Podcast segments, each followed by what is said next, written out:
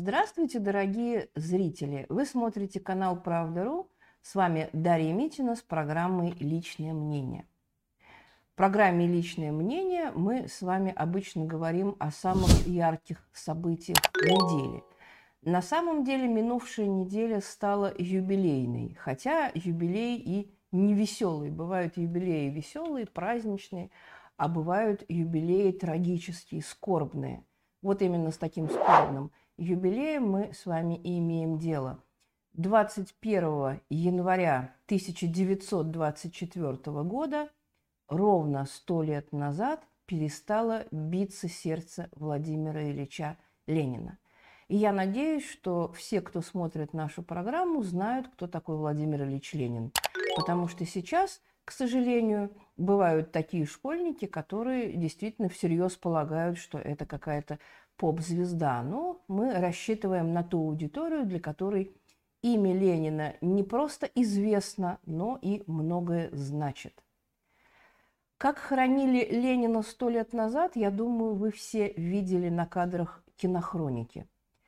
В Москве очередь в миллион человек. Это не преувеличение, это действительно статистика, потому что каждый, кто переступал порог колонного зала нынешнего колонного зала Дома Союзов, да, где стоял гроб с телом Ильича, шла, естественно, статистика, да, шел учет всех, кто пришел. Это действительно был миллион человек. Люди стояли в очереди на 30-градусном морозе. Тогда погода была еще более суровая, чем в этом году. И это был огромный, нескончаемый народный поток люди шли не только, естественно, москвичи, люди ехали со всех концов огромной России. Вы, наверное, видели не только э, сам, сами похороны, не только сцены, которые были сняты в этой связи в Москве, но и так называемые поезда скорби, да, когда на каждой станции, на каждом полустаночке стояли люди, ожидали прибытия поезда, они все ехали в Москву хоронить Ильича.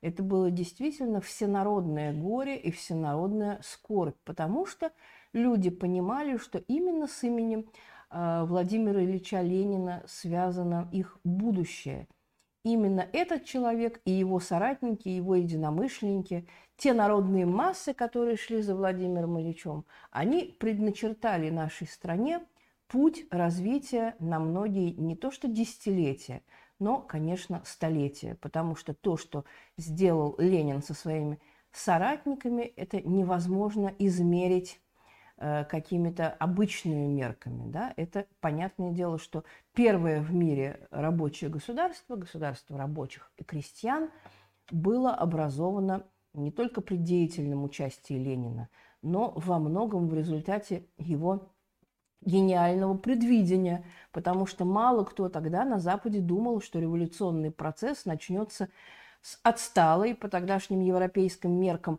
России. Революции ждали откуда угодно – ее ждали из Германии, ее ждали из Великобритании, ее ждали из других европейских стран, но никто не думал, что именно российский пролетариат, который, собственно говоря, тогда еще, можно сказать, только зарождался, только превращался в революционный класс. Именно российский пролетариат совершит эту революцию. И благодарность Ленину была огромной, потому что первый раз в истории да, э, были оправданы абсолютно э, все социальные ожидания огромной массы людей. Россия, которая на 85% была крестьянской и на 80% неграмотной, она превратилась в государство, которое указывало магистральный путь развития человечества. Это не абсолютно не какие-то пафосные, не какие-то громкие слова. Сегодня, через сто лет, конечно, Э, современное российское государство смотрит на жизнь Ленина иначе. И в этой связи нам было крайне интересно посмотреть, как российский официоз будет отмечать эту дату. Потому что на самом деле в 2017 году, в год столетия Великой Октябрьской социалистической революции, и в 2020 году – в год 150-летия со дня рождения Владимира Ильича Ленина мы наблюдали э, совсем другую картину, не, совсем, не такую, как сегодня. Мы наблюдали буквально свистопляску, э, пляску бесов, можно сказать, да, на экранах наших телевизоров. Э, было снято какое-то невероятное количество отвратительных, лживых, совершенно антинаучных, антиисторических документальных проектов. Да, ну, например, а, проект про Ленина, который был снят компанией Star Media, да, вот, я просто вот, что называется, заткнув но, нос прищепкой от брезгливости, да, и надев, э, так сказать, соответствующий костюм, да, и перчатки, можно, конечно, э, просмотреть этот самый фильм, который демонстрировали по центральному телевидению, по Первому каналу в 2020 году показывали вот эту дурно пахнущую поделку, да, где э, Ленин не просто человек, заложивший бомбу под Россию, да, ну, я думаю, что авторство этого высказывания вы легко определите, но просто какой-то демон, э, человек, так сказать, наделенный всеми человеческими пороками, э, человек, для которого главное в жизни было насилие, вот, это какой-то человек-ненавистник, какой-то генетический урод.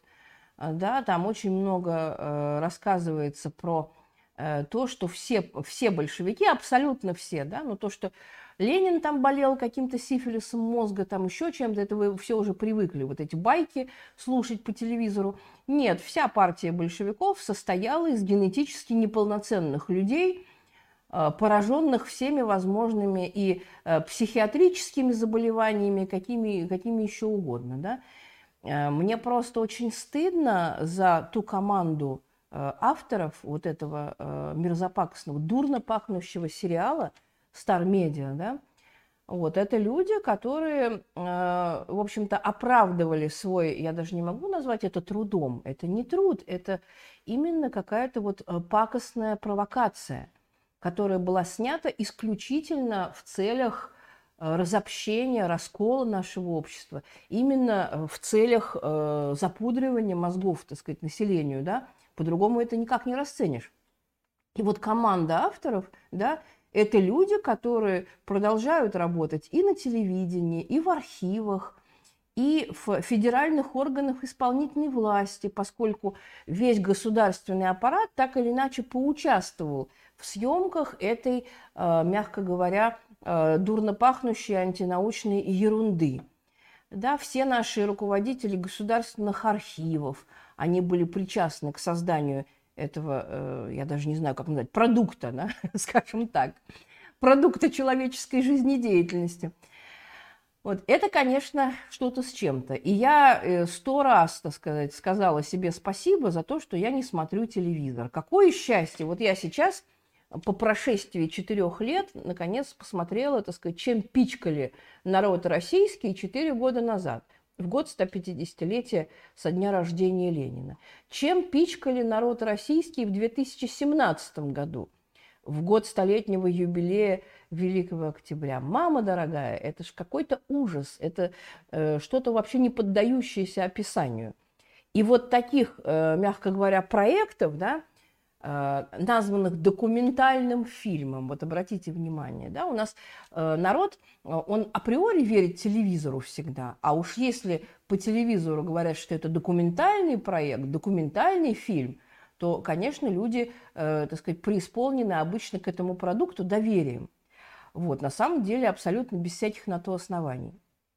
И вы знаете, в этом году, как ни странно, может быть, я что-то просмотрела, упустила или не заметила, но я как-то вот не, не обратила внимания, что были какие-то вот такие вопиющие э, псевдодокументальные поделки про Ленина показаны. Я не знаю, может быть, кто-то меня поправит из телезрителей, может быть, я действительно э, как-то плохо отмониторила. Я телевизор вообще не смотрю с 2013 года. Вот если мне что-то сильно нужно, я найду это в интернете – но вот я прошерстила весь интернет, ничего подобного э, вот этим э, как бы э, вонючим э, вот, залипухам, да, я не нашла в этом году. Может быть, оно так и есть, да. Более того, Э, приоткрою вам завесы тайны. Э, некоторые люди из э, редакции документального кино российских центральных каналов звонили, да, мне консультировались, что именно нужно показать о Ленине, да, что именно из документалистики имеет смысл показать в этот юбилейный, так сказать, скорбный, э, трагичный день. Ну, конечно, я назвала э, документальную ленту «Живой Ленин», снятая в конце 60-х годов э, к 50-летию Великой Октябрьской социалистической революции. Конечно, я назвала, ну, скажем так, э, пионера российской документалистики, да и мировой, собственно говоря, документалистики Дзиги Вертова, э, его э, всемирно известные теперь уже, да, благодаря российским историкам кино, киноведам, архивистам, восстановившим полностью, да, э, сделавшим, сделавшим пригодным к показу его фильм «Годовщина революции», там Ленина не очень много, надо сказать. Буквально э, в некоторых местах он появляется, буквально несколько кадров, но эти кадры настолько исчерпывающие, настолько выразительны, что конечно, без этого фильма тоже никак не обойтись. Но в целом, конечно, я испытала серьезные затруднения, потому что мне действительно было трудно что-то порекомендовать. Потому что с учетом того огромного количества э, псевдодокументального и антиисторического дерьма, которое понаснимали э, на наших каналах, мне действительно было очень сложно что-то порекомендовать внятное. Вот. И, может быть, э, слава богу, что в этот раз обошлось, в общем-то, без каких-то новых сфабрикованных пасквилей. По крайней мере, я их не нашла. Может быть, э, действительно плохо смотрела. Может быть, вы меня поправите. Но, по крайней мере, вот как-то не нашла. Более того, поскольку я телевизор не смотрю, естественно, знаю это все со слов моих знакомых, очень многие мне писали в тот день, что пропагандистской передаче Дмитрия Киселева, который, понятное дело, является, так сказать, рупором э, Кремля и э, отражает всегда какую-то официозную, доминирующую да, точку зрения, устами Дмитрия Киселева было сказано немало э, теплых слов о Ленине. Вот это меня действительно удивило, потому что, конечно, вот такие пропагандисты типа Дмитрия Киселева и же с ними, они, конечно, Э, могут сказать все, что угодно. Ну, собственно говоря, э, отличительная черта любого пропагандиста э, абсолютное отсутствие каких-то собственных взглядов, какого-то собственного мировоззрения. Вот сейчас возобладала какая-то такая точка зрения в Кремле, да, мы так покажем, а вот завтра переменится политическая погода, переменятся какие-то тренды да, или вектора – и мы покажем совершенно по-другому. Поэтому вот по этим интонациям наших э, телепропагандистов всегда можно судить о том, какие в Кремле настроения. Ну, по крайней мере, э, действительно меня поразило то, что о Ленине было сказано достаточно тепло и, э, в общем-то, с таким э, обычным э, присущим пиететом, да, вот, э, достойным пиететом. Потому что на самом деле мы наслушались такого за эти 30 лет исторического безвремени, что уже, в общем-то, ничего хорошего от нашего телевизора ожидать не приходится. Но это, как говорится, официальная пропаганда. А что гражданское общество? А гражданское общество, надо сказать, отмечало нынешнюю дату гораздо интенсивнее, чем э, пропагандистский официоз. И это абсолютная правда.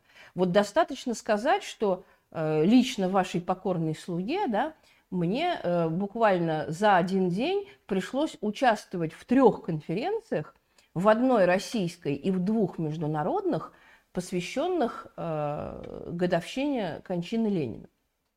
Я участвовала, во-первых, так сказать, в конференции, организованной нашей партией, Объединенной коммунистической партией, проведенной совместно с Российской коммунистической рабочей партией. Я участвовала в конференции международной, э, подготовленной Международным социалистическим центром имени Христиана Раковского. Это объединение левых коммунистических и социалистических э, партий, одно из таких объединений, которые, собственно говоря, действуют на европейской арене уже много-много лет и последнее время расширяется и на Ближний Восток, и на Латинскую Америку. Это была очень представительная э, международная конференция, на которой выступали не только академические ученые, да, не только академическое сообщество, но и прежде всего ученые политики. Да? Вот бывают просто политики, бывают просто академические ученые. А это были люди, которые совмещали в себе эти два качества. Да? То есть крайне редко политик одновременно еще и профессор, одновременно преподает в ВУЗе и так далее. И наоборот, да, у нас мы привыкли к деполитизации нашего высшего образования. Вот на Западе это э, совершенно по-другому.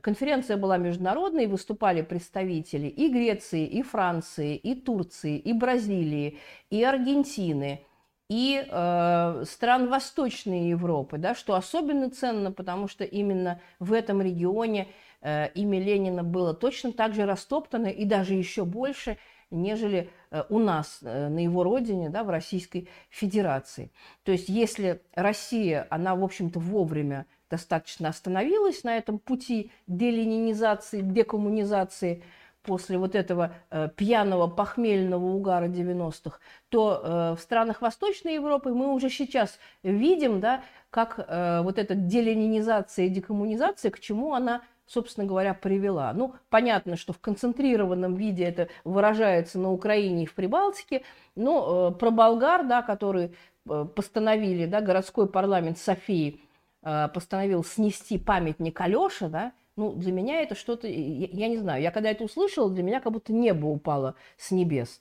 потому что Алеша, ну, это наш священный символ, это символ победы, это символ не, не даже не только советского народа, но и прежде всего болгарского народа, это символ Э, победы болгарского народа, не болгарского правительства, которое участвовало в гитлеровской коалиции и, по сути, было сателлитом Гитлера, а именно того болгарского народа, который участвовал в партизанской войне, который выступал на стороне советских коммунистов Красной Армии.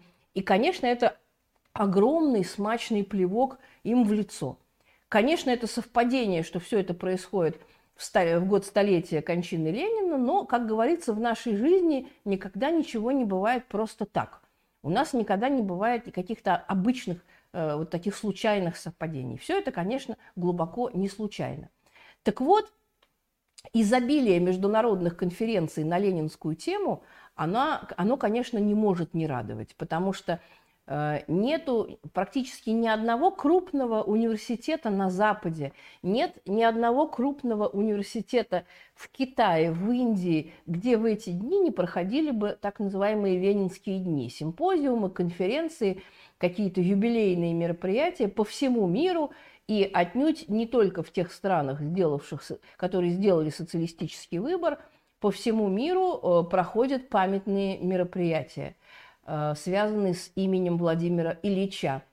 В итальянском Риме, например, вы все видели э, яркие такие броские фотографии в интернете, да, группы молодежи просто зажгли фейера и принесли э, ленинские баннеры, да, транспаранты к римскому колизею. Да, римский колизей – символ Италии, наверное, самое туристическое место в Риме. И вот там левая молодежь действительно отмечала Э, достаточно бурно, очень зажигательно, не в переносном смысле, а вполне в прямом, да, зажженными фаерами, э, отмечал день рождения Ленина. Надо, кстати, сказать, к чести итальянских полицейских, что никто из молодых ребят не был задержан. Не был задержан, не был э, посажен в обезьянник, да, не было выписано ни одного штрафа и так далее. Вот представьте себе, что было бы, если бы у нас в центре Москвы группа молодежи зажигала фейера и поднимала сейчас ленинские баннеры. Да мы забыли уже давно о таком. Кроме каких-то академических мероприятий, были еще мероприятия полуакадемические. Да? Вот, например, я с большим э, удовольствием и большим удивлением узнала, что в Москве проходила конференция «Ленин жив», которая носила не совсем академический характер. Это была конференция марксистских историков, известных марксистских, очень популярных, любимых в народе историков Александра Колпакиди, Евгения Спицына, Юрия Емельянова. Она проходила в Москве на платной основе, между прочим. Да? 2000 рублей стоил билет входной. То есть нужно было заплатить 2000, ну, как в хороший, в общем-то, театр московский, чтобы прийти послушать марксистских историков, которые говорили о Ленине. И был полный зал. Зал был набит э, битком, поэтому, в общем-то, для меня это э, признак, безусловного какого-то такого общественного выздоровления. Буквально из каждой страны э, мы получали информацию, где как отмечаются ленинские дни. И, наверное, это правильно и хорошо. Вот. Есть, конечно, и обратные примеры. Да? Получали мы информацию о том, что в целом ряде российских регионов были снесены памятники Ленину или, э, как нам, нас уверяют э, администраторы да, этих городов, они были забраны на ремонт или на реставрацию. Ну, как говорится, это мы будем посмотреть. На ремонт они были забраны, на реставрацию, или это просто повод под шумок убрать из центра города памятник Ленину. Мы, э, как вот наша э, партия сформировала несколько лет назад мобильный летучий отряд по противодействию декоммунизации, мы эту ситуацию мониторим. И, в общем-то, в каждый город, где Ленин так или иначе был снесен со своего пьедестала, мы стараемся наносить такие краткосрочные визиты, чтобы посмотреть в лицо Э, городским главам и понять действительно, что с Лениным будет дальше. То есть мы вот эту ситуацию в каждом городе берем, естественно, на контроль. И э, говоря о том, как, кто как осмысляет столетие Ленина, конечно, э, интереснее всего и, наверное, необычнее всего говорить о тех мыслителях, которые ну, совершенно никак не ассоциируются с советской страной, с Лениным в целом, с ленинизмом и так далее. Вот в этом плане крайне интересно было прочитать статью э, Даяна Джейтилеки дипломата из Шри-Ланки, обратите внимание, да, где Шри-Ланка, а где Советская Россия, где Ленин, собственно говоря.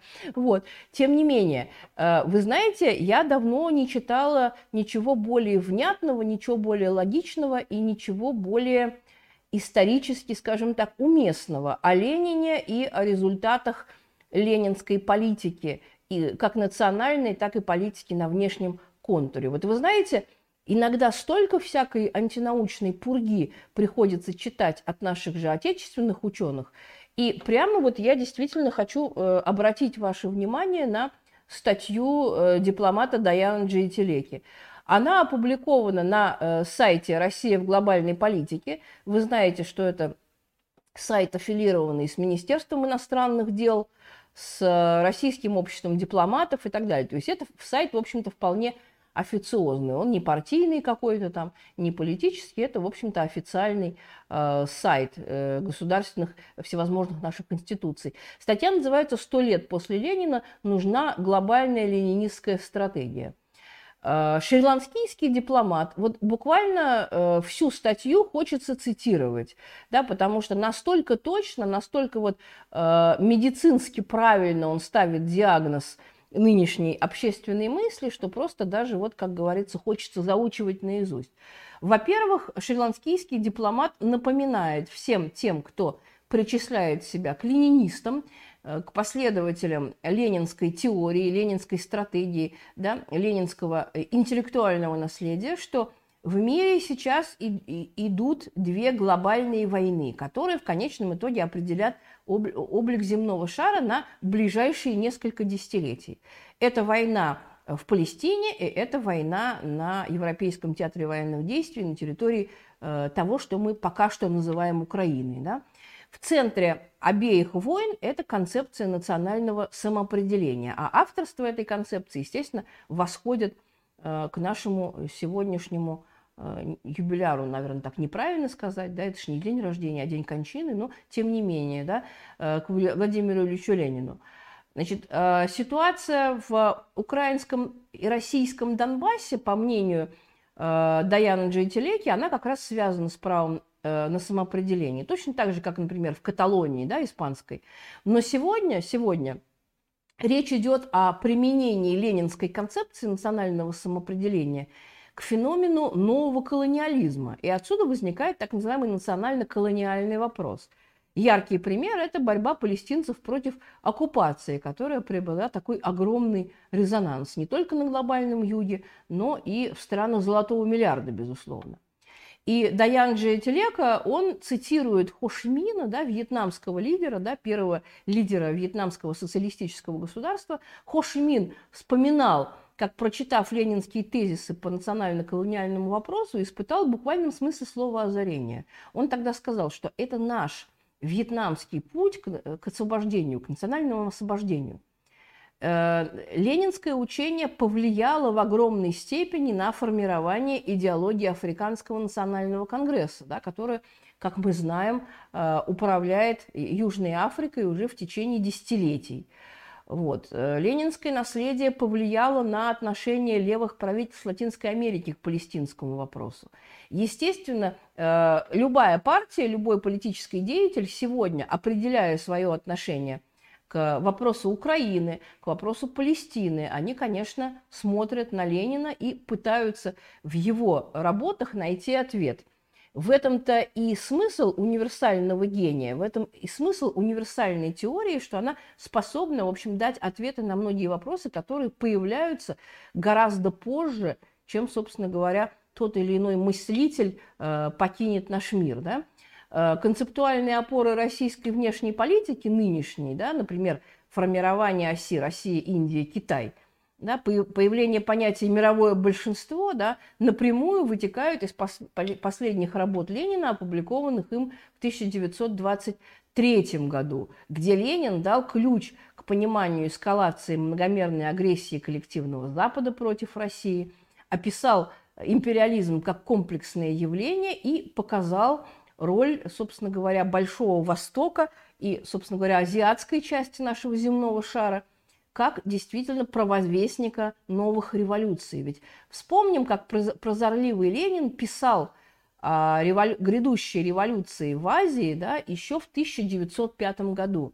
В самый-самый разгул реакции, когда э, закончилась поражением первая русская революция, когда, собственно говоря, российский пролетариат сидел не в состоянии поднять голову, да, э, Ленин э, пишет, что действительно мировая революция придет с Востока. На самом деле российская внешняя политика после распада Союза и окончания Холодной войны, она строилась абсолютно на отстраивании от Ленина, на антипатии к Ленину. Вспомним соглашательство, коллаборационизм эпохи Ельцина. Да? И, э, конечно, остановить вот эту империалистическую атаку Запада на Россию невозможно, пока эта антипатия проецируется на современное поведение. Конечно, как правильно совершенно говорит автор, да, Джей Телека, э, нужно искоренить основы ельцинской политики, которые до сих пор доминируют в политике России сегодня, да, несмотря на все те позитивные изменения, которые произошли в 2022, например, году. Да, до сих пор наша политика и внутренняя, и внешняя, обращает внимание шри-ланкийский дипломат, она базируется на антиленинизме. Конечно, э, все те, кто в России и за ее пределами правильно спрогнозировал происходящее сейчас и предупреждал о неизбежной атаке, э, атаке Запада, как бы они себя ни называли, каким, какому бы политическому течению они себя не причисляли, конечно, в широком смысле это все ленинисты, безусловно. А дальнейшая отмена Ленина в российском официозе, отмена ленинизма просто непозволительна – да, когда украинские пилоты, как пишет Джаян, э, Даян Джентилека, э, с гордостью совершают тренировочные полеты на предоставленных НАТО F-16, а американские танки «Абрамс» ждут подходящих погодных условий. Вот эти слова я бы высекла не просто в граните, да, отлила, а просто отлила бы на наиболее толоконных лбах э, некоторых российских государственных деятелей, которые до сих пор этого не понимают – ну, что поделать, не понимают, значит, будем, как говорится, э, вдалбливать, да, будем объяснять как-то по-другому. А, на самом деле э, большую проблему и Джей Телека, и, в общем-то, все мы, да, мы в этом плане абсолютно с ним единомышленники, мы в одном ключе мыслим. А, большой проблемой, конечно, является пристрастие официальной России к консервативным правым и даже крайне правым силам на Западе. Конечно, э, оборотной стороной этого явления является э, антипатия и крайнее недоверие к левым. Это абсолютно не соответствует реальным нуждам России. Это способно только и дальше закопать Россию глубже, э, так сказать, вот в эту пучину э, непонимания и исторической растерянности, да, в котором она находится. Конечно, э, ключевую роль в поддержке и палестинцев – в борьбе, э, соответственно говоря, против э, той помощи, которую Запад оказывает нынешнему Израилю. Ключевую роль в поддержке России в конечном итоге в российско-украинском конфликте играют силы левой ориентации. Левой ориентации от левых правительств Латинской Америки и официаль... э, Африканского национального конгресса в Южной Африке до прогрессивного крыла европейских демократов и тех же британских лейбористов – Именно э, в том состоит правда, что левые правительства, левые движения, левые политические деятели, они гораздо более склонны к многополярному миру, чем глобальные правые силы, которым э, отдает э, предпочтение современная официальная путинская Россия. Иными словами, есть глубокие противоречия между стратегической целью России, как она это формулирует, да, то есть стремлением к многополярному миру, и теми политическими союзниками, которых Россия, к сожалению, сегодня склонна выбирать. Это противоречие мы наблюдаем уже не первый год и даже не первое десятилетие. И нам бы казалось, что набив вот этих самых шишек, да, в 2014 году, в 2022 году уже пора начать что-то, в общем-то, соображать. И очень вот это вот обидно, например, мне, как гражданину России, да, как человеку, который желает добра своей стране. Мне вот, например, как гражданину России очень обидно слушать эти слова от шри-ланкийского дипломата. Уж вы меня извините. Да, ну вот, на Шри-Ланке это понимают, только не в московском Кремле. Иллюзии по пути отношений с Западом э, и возможности взять на нем верх путем мирного экономического соперничества появились Э, еще в Советском Союзе, после, естественно, э, печально известного 20-го съезда КПСС. Да? И э, на самом деле самые точные прогнозы о том, как поведет себя Запад в отношении России, тогда еще советской, да, как будет э, ухудшаться ситуация, если Советский Союз э, разоружится перед Западом, опустит оружие, да, э, все, все это понимание стратегическое, оно исходило именно от ленинистов, от Молотова, от Кагановича, от Андропова – от маршалов Гречка и Ахрамеева э, совершенно э, правильно здесь ставит исторические акценты Даян Джейтилека. Да, а глубоко э, ошибались именно те, кто подверг Ленина в свое время ревизии. То есть это и Хрущев, и Горбачев, вот, или те, которые сознательно, сознательно встали э, в оппозицию ленинским идеям, ленинскому наследию, ленинским заветам. Это Ельцин, ельцинисты и прочая э, та мразь и шваль, которая, собственно говоря, долгое время в России доминировала. Ну, собственно говоря, и сейчас никуда не делась.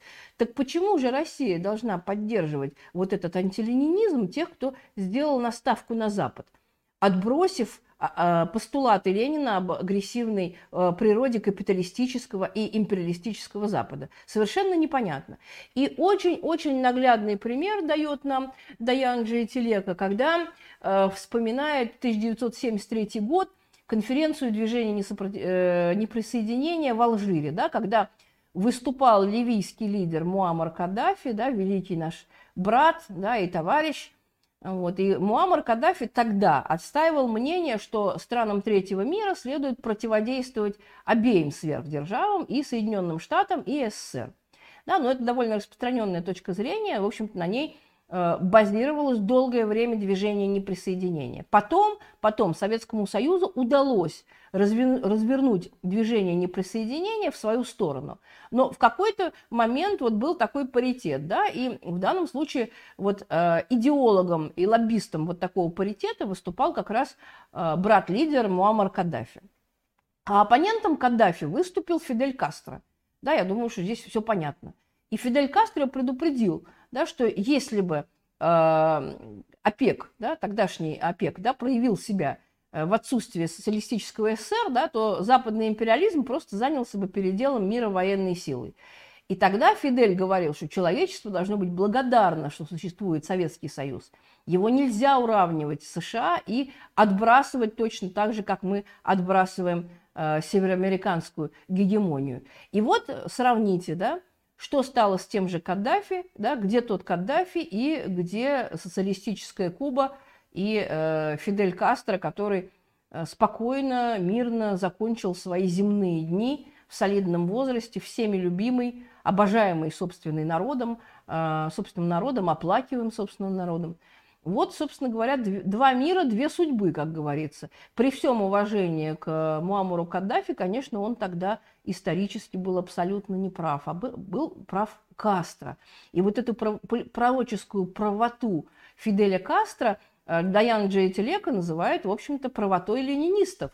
Да, э, правота ленинистов проявилась и в другом выступлении Фиделя Кастро в Москве в 1987 году по случаю 70-летия Октябрьской революции – Фидель сказал тогда, мы не удивимся, если, проснувшись однажды утром, узнаем, что Советский Союз исчез.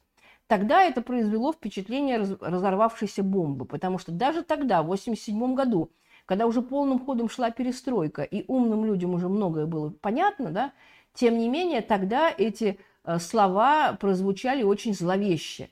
И Фиделю, в общем-то, тогда не поверили и очень зря сделали. Конечно, он был и тогда провидцем. Он был провидцем, и, собственно говоря, он предвидел тот трагический исход, который определил для себя, э, в общем-то, Россия, Советский Союз, избравший абсолютно не ленинский путь. Отказ от ленинизма играл фатальную роль, абсолютно фатальную роль. И вот это вот, э, как бы, даже я, я даже не, не знаю, как эту статью назвать. Ну, с моей точки зрения, э, шри-ланкийский дипломат излагает абсолютно банальные истины.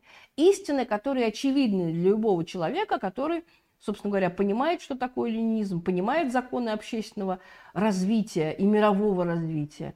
Но сам факт, что э, вот это приходится проговаривать, это приходится артикулировать в год столетия со, со дня кончины Владимира Ильича Ленина, это, конечно, крайне прискорбно. Потому что Россия всегда шла в авангарде передовой э, политической мысли. Советский Союз всегда шел в авангарде э, передовой политической мысли. Сегодня, сегодня мы отброшены сами, самими же собой, да, мы сами себя отбросили на политическую периферию, на периферию мирового развития. Да, на, э, действительно, конечно, э, спасительное, э, спасительный разворот э, России к глобальному югу, к глобальному востоку, он, конечно, позволит э, в какой-то степени вытянуть э, нашу страну из этой, в общем-то, идеологической и стратегической ямы. Но вылезти из нее невозможно – если не читать Ленина, если не принимать во внимание те ленинские правительские абсолютно прогнозы, которые он делал в свое время, и воспринимать ленинизм не как догму, а именно как руководство к действию. И очень бы хотелось, чтобы об этом писали не только шри-ланкийские дипломаты. С вами была Дарья Митина. Э, смотрите канал «Правда.ру». Наша программа уходит в отпуск на две недели. Через две недели смотрите нас снова в эфире. Всего доброго.